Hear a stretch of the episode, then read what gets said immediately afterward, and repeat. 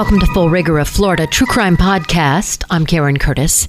It is election season, and this True Crime Podcast is going to center around the 2018 election between Andrew Gillum and Ron DeSantis for governor. Andrew Gillum was the first black nominee in a major party to run for governor in Florida, and I believe that everyone has a file that says things are not as they appear. I mean, who would have thought that Princess Diana and Prince Charles had a crazy love triangle going on in their marriage? Bill Clinton in a two year relationship with an intern, Monica Lewinsky, and all the sex acts going on in the Oval Office the press finding Gary Hart on the monkey business with his girlfriend Donna Rice on his lap after he challenged them to dig up dirt. I could go on. But this podcast is not about politics, it's about the underbelly of politics and what the stress of running for office can do to a candidate. I mean, it can lead him or her down some torrid, unsavory, and sometimes criminal paths. How the hell am I supposed to know every single statement somebody makes? My grandmother used to say, a hit dog will holler. Uh, and it hollered uh, through this room. We are a week away from the midterm elections as I record this podcast, and this time, four years ago, then Congressman Ron DeSantis, Republican, was in a tight race for Florida governor with the mayor of Tallahassee, Andrew Gillum, Democrat. He was the first black nominee in a major party to run for governor in Florida. I'm not calling Mr. DeSantis a racist. I'm simply saying the racists believe he's a racist. Here's an excerpt from their debate, moderated by Jake Tapper on CNN. All right, so Release Congressman it. DeSantis, let me turn to an issue that's been plaguing your campaign. Um, one of your donors called President Obama the N word. Uh, you denounced his comments, but you did not return the money. Uh, the morning after your primary win, you said Florida voters shouldn't, quote, monkey this up by electing Mayor Gillum. You insisted your comments had nothing to do with race. But what do you say to Florida voters who have concerns about your keeping the money from that contributor, your comments, and about your tolerance. Because he made a mistake, he apologized. You look at me as a prosecutor working with law enforcement. It didn't matter the race of the victim. We were there to support the race of the victim. So Floridians can know that I'll be a governor for all Floridians. Mr. Mayor? Again, uh, the, the, congressman let us know exactly uh, where he was going to take this race the day after he won the nomination. The monkey up comment said it all. And he has only continued in the course of his campaign to draw all the attention he can uh, to the color of my skin. And the truth is, is you know what? I'm black. I've been black all my life. So far as I know, I will die black. In 2018, Gillum was the nominee of the Florida Democratic Party to be governor of Florida, and he had won the Democratic primary election over a field of five other candidates, including former U.S. Representative Gwen Graham. She is the daughter of Bob Graham, the former U.S. Senator and governor of Florida, and former Miami Beach Mayor Philip Levine. During Gillum's gubernatorial campaign, there were accusations that he had taken tickets and other gifts, including a hotel room, meals, and a boat tour of the New York harbor. And apparently, Gillum had accepted a ticket to see the Broadway play Hamilton from an undercover agent. In fact, we got 99 issues, and Hamilton ain't one of them. Uh, I get that this is what my opponent wants to discuss. So, yeah, it was brought up in the debate by then Congressman DeSantis. Gillum's lawyer at the time, Barry Richard, who, by the way, I dated once, uh, claimed that the ticket came from Gillum's brother. Quote, he met his brother in New York to go see Hamilton, and his brother gave him the ticket. So there's a big uproar over where did the ticket come from? Did it come from Adam Corey? Because Corey went as well.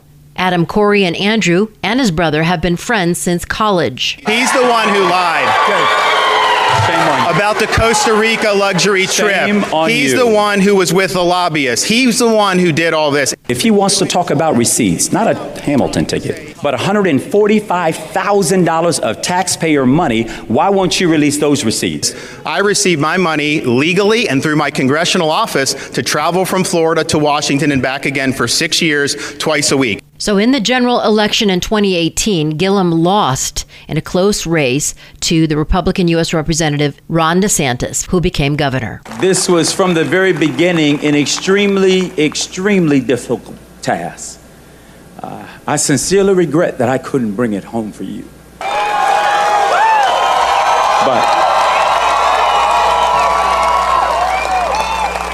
I can guarantee you this I'm not going anywhere. Well, Gillum never made his promised comeback. Shortly after he lost that election to DeSantis, who beat him by 33,000 votes. That's less than a half percentage point. There was even a recount. Gillum says he got depressed and turned to drugs and alcohol to cope. In March of 2020, he was caught up in a scandal involving drugs and sex. Paramedics were called to a Miami Beach hotel room to treat a male sex worker for a drug overdose. The former gubernatorial candidate was in Miami for a wedding and took an Uber to a South Beach hotel room to meet a male friend, and this happened. A quick what's up? And I get there and I have another drink. Um, this one's uh, prepared for me. And the last memory I have is sitting there drinking. The next memory that I have is I am in a bathroom with no clothes on, with five police officers.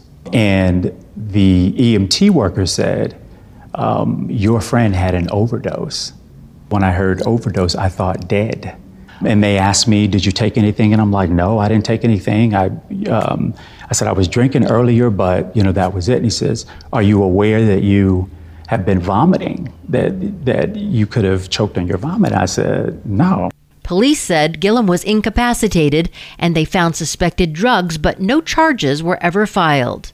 Daybreak comes, and at this point, I know I have to tell RJ, and what I think I'm telling her is there is a chance I may be a witness to a crime. So the former rising Democratic star was found lying on the floor, inebriated, in a Miami hotel room with a person who had a drug overdose. A 911 call was made from the South Beach hotel room, and when police arrived, they found plastic baggies of suspected crystal meth. They also found the overdosed person, who reportedly was a gay male escort. They also found Andrew Gillum, the 40 year old husband and father of two, naked and inebriated. A photo of him was taken in the compromising position and was leaked. Someone decided to use a moment where I was literally lying in my own vomit. I didn't recognize the person on the floor. That was not anything more than a person being at their most vulnerable state. Gillum denied drug use but went to rehab for alcoholism and depression. And in an exclusive interview with ABC's Tamron Hall, he said that the incident was a wake up call, but was not representative of his character. I remember them saying, We know who you are. And I'm thinking, if there is a potential crime that has happened here, certainly there ought to be more going on, which is why my first call was to my family to let them know likely you're going to have to meet me at the police station or whatever it is. So you thought you were going to be arrested? I, I wasn't sure. I, well, there would not have been a reason for me to be arrested, but I was thinking I would at the very least be a witness. Somebody would ask me what, what happened, right. and I would have to tell them and right. that kind of thing, you know, you know what I knew. Um, but none of that happened. They just took me to my hotel, and I take an Uber, get to the rental house. Where was RJ? Asleep. RJ is Gillum's wife, and he finally told her the truth about what happened, or what he could remember that had happened. And then Andrew Gillum decided to get candid with the world. What was most hurtful was this belief that I was somehow living a lie in my marriage and in my family. That was the most hurtful to me because I believe we're all entitled to mistakes. And I believe we're entitled to those mistakes without having every other respectable and redeeming part of our lives invalidated. And I felt like the love that I have between my wife and I, my family, but most important, the authenticity that I've tried to lead with was all in question at this point. And not even in question anymore. Something else had been assumed by that. And to be very honest with you, when you didn't ask the question, um, you put it out there is whether or not I identify as gay. And the answer is I don't identify as gay, but I do identify as bisexual. So, Andrew Gillum got an early start in politics. At the age of 23, he became the youngest person elected to the Tallahassee City Commission. He was featured in Ebony magazine and was recognized by the Congressional Black Caucus Foundation as an emerging leader for 2003. Gillum's career continued to climb. He was elected mayor of Florida's capital city, Tallahassee, in 2014. Four years later, he shocked many Democrats with his stunning upset of Gwen Graham. Remember, the daughter of Bob Graham, our former governor, in the party's gubernatorial primary. In May of 2019, though, the FBI subpoenaed Gillum regarding his gubernatorial campaign.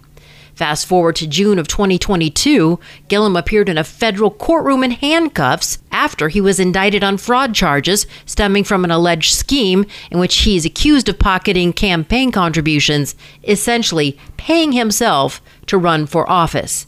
He's pled not guilty to all charges and surrendered his passport. Gillum was released without having to post bail and left the courthouse without comment. Now, during Gillum's campaign for governor, the Tampa Bay Times broke a story that Gillum was under FBI investigation after he accepted that ticket to see the Broadway play Hamilton from the undercover agent. Apparently, the tickets were paid for by an undercover FBI agent posing as a developer who said he wanted Gillum's help in approving projects. In later interviews with agents, Gillum denied receiving anything of value from the purported developer. So, part of the indictment from 2022 focuses on that trip to New York six years ago. According to the charging document, Gillum got the tickets to see the play Hamilton from the undercover FBI agents who were posing as representatives of a local developer. Gillum is accused of lying to the FBI about the tickets and other gifts that he received from them, including a hotel room, meals, and a boat tour of New York Harbor. He's also accused of keeping campaign contributions for personal use. A federal grand jury has returned a 21 count indictment against Andrew Gillum and Sharon Janet Lettman Hicks, both of Tallahassee. The indictment was handed down by the United States Attorney for the Northern District of Florida. The indictment alleges that between 2016 and 2019, Gillum and Lettman Hicks conspired to commit wire fraud by unlawfully soliciting and obtaining funds from various entities and individuals through false and fraudulent promises and representations that the funds would be used for a legitimate purpose. The indictment further alleges that the defendants used third parties to divert a portion of those funds to a company owned by Lettman Hicks, who then fraudulently provided the funds disguised as payroll payments to Gillum for his personal use. Both defendants are charged with 19 counts of wire fraud. Gillum is also charged with making false statements to FBI agents. And as of yesterday, federal prosecutors are trying to block attempts by Andrew Gillum's lawyers to secure separate trials for the two on public corruption charges. The former Tallahassee mayor and his co defendant have both asked for their own trials in motions that were filed last month. Gillum's lawyer said individual trials were necessary for Lettman Hicks to testify on his client's behalf, while Lettman Hicks' lawyers argued that she wasn't involved in the FBI's investigation into Gillum's dealing with undercover agents but government lawyers say that the two took part in a common scheme over several years to fraudulently obtain money from a variety of organizations, including Gillum's own 2018 campaign for Florida governor, and to funnel it to him through her firm, PNP Communications. The government also responded to complaints from Lettman Hicks lawyers about the timing of her indictment because she and Gillum were charged in June, a week after she filed to run for a Florida House seat. Though the indictment wasn't unsealed until June 22nd at the time, several counts were nearing the statute of limitations. The government says that Gillum in 2017 was ramping up his campaign for governor, and he faced substantial personal expenses after leaving a lucrative position with the People for the American Way Foundation. So, Lettman Hicks, his longtime friend and advisor, stepped in to help and gave him a job at PNP with a $10,000 a month salary. However, the government found out that PNP did not have enough money to pay the salary to Gillum, which resulted in the conduct in the indictment defrauding multiple parties to fund the salary That's according to the prosecution, of course. Gillum's attorneys deny this. So, a U.S. District Judge has set a new trial date of April 17, 2023, for Andrew Gillum and Sharon Lettman Hicks. Gillum again vehemently denying the accusations, saying the case is not legal, it is political, and Lettman Hicks questioned the timing of the indictment just days after she qualified to run for the House of Representatives. And the federal prosecutor, Andrew Grogan, says the vast majority of the government's evidence in the case has been turned over to the defense, and he said it includes approximately 300 documents and 150 recordings. And he said 18 of those recordings are significant to the government's case. The U.S. District Judge Allen Winsor said jury selection will start on Monday, April 17, 2023, and he'd be blocking out two weeks for the trial. And his hope is that he won't have to move the trial date again. We'll see what happens. Is this basically a smear campaign against Andrew Gillum? Are they out to get him? We'll find out when this thing goes to trial in April of 2023, and I will be on top of it for you if they do get separate trials and with anything else that develops in this saga. But I don't think we've seen the last of Andrew Gillum. He's too talented as a politician. To see photos of Andrew Gillum and Lettman Hicks, go to my Instagram page, Full Rigor Podcast.